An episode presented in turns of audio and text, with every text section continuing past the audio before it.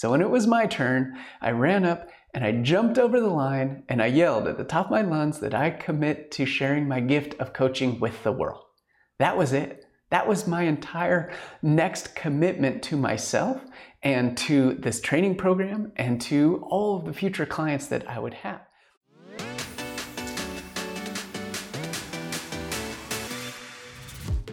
Hello, and welcome to another episode of the B2B Leadership Podcast. I'm your host, Nils Vinje, and today I'm going to be talking about how having passion and sincere interest in what you're doing as a leader is incredibly important.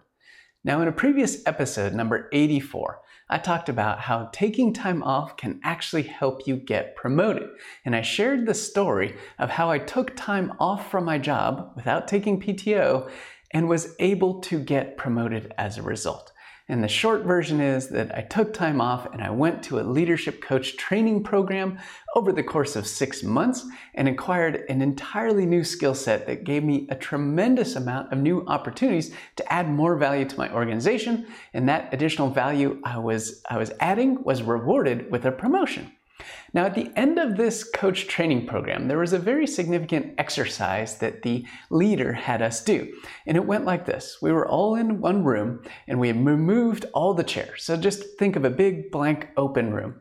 And she took a piece of a roll of masking tape and she started on one side of the room and drew a line straight across the other. So we've got two halves of this room. Everybody was now on one side of the room. And the exercise was relatively simple. This was the end of six months of training and learning how to become a leadership coach. And she asked one simple, very powerful question What do you commit to at the end of this training program? This was our last weekend, it was one of the very last exercises we did. And so, what we had to do was come up with what we commit to, and then we were going to share it as we jumped over the line this masking tape line in the middle of the room was a metaphor for our transition from where we had been as students to what we're going to do as coaches. And so I thought about this for several minutes. Wasn't entirely sure what to say as I jumped across, and some other people started going and they leapt across the line and shared what they committed to doing, which was quite inspiring and it was really cool. I thought it was a little bit corny at first, but actually it was incredibly powerful. So I thought about this and then it came to me and I knew exactly what I was going to say and I started to get really excited. So when it was my turn, I ran up and I jumped over the line and I yelled at the top of my lungs that I commit to sharing my gift of coaching with the world. That was it. That was my entire next commitment to myself and to this training program and to all of the future clients that I would have. Now, what this did was help solidify inside of me the energy that I had that I wanted to share with other people. And it all centered around coaching. I am deeply passionate about coaching and its role in leadership. And I think some of the most effective leaders are coaches, and coaches are some of the most effective leaders. So I remember specifically after this uh, weekend, this was our sixth month, it was the last time I would be with this group of people, and I left with this incredible feeling of just energy and passion. And I couldn't even, I couldn't really contain it. And there was one more exercise they asked us to visualize what this feeling really was like. And I thought about what I said, crossing the line of my, I commit to sharing my gift of coaching with the world. And what I visualized and when I closed my eyes is exactly what I saw. I saw this incredible bursts of energy, like balls, like, like think the sun. And they would emanate from my core. Even if I was just standing there and I had this bright light shining out of me all the time that represented my coaching that I wanted to share with other people. So at any point in time, I could visualize this energy coming through me and being present with me in my hands that I could then gift to other people and it would automatically help them feel what I was feeling.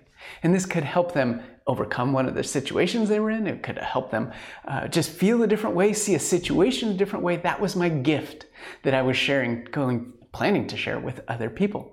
And it felt so good. I remember the morning after this Sunday of this training session, and I was standing on the BART platform in the East Bay, and it was really cold. Uh, and I remember standing at that platform, just looking at all these people. And if you've ever been on public transit platform, you know, most people are standing around staring their phones, heads down, and just not really terribly excited, especially on a Monday morning. And I just imagined for a moment taking these incredible balls of energy from my core and sharing them with each other people. It just made me really happy. I didn't talk to any of them, but I imagined what it would be like to share this gift. Now, I had told many people inside of my companies and my friends and whatever about the coach training program I was going through. It was over six months, so I had a lot of time. So I told a number of people about it. And the interesting thing was, I couldn't hide my excitement. I was deeply passionate about it. Once I found out and got into the training, I wanted to do it more and more and more. I was infinitely curious. So when people would ask me about it, I would share some details, but then I'd be really curious about them because ultimately I wanted to share my gift. I didn't wasn't necessarily just focused on money right away to sell something. I just literally wanted to help people with these incredible new, new tools that I had acquired. So this is where the curiosity played a tremendous role because people were curious about me and what a coaching program was and what kind of help they could I could provide to them and I was curious about them. So this led to me starting to work with clients on at night and on the weekends.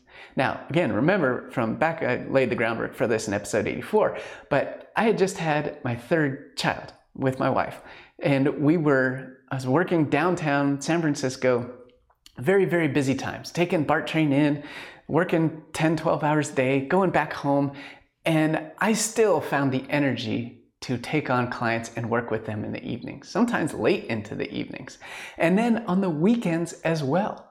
And the reason I was able to do that was because I was deeply passionate about sharing my gift and helping these other people. And regardless of how frustrated I was that day or how down my energy level was. As soon as I got into a coaching situation, everything changed. It actually brought a tremendous amount of energy to me. And that's how I was able to do this on the nights and the weekends.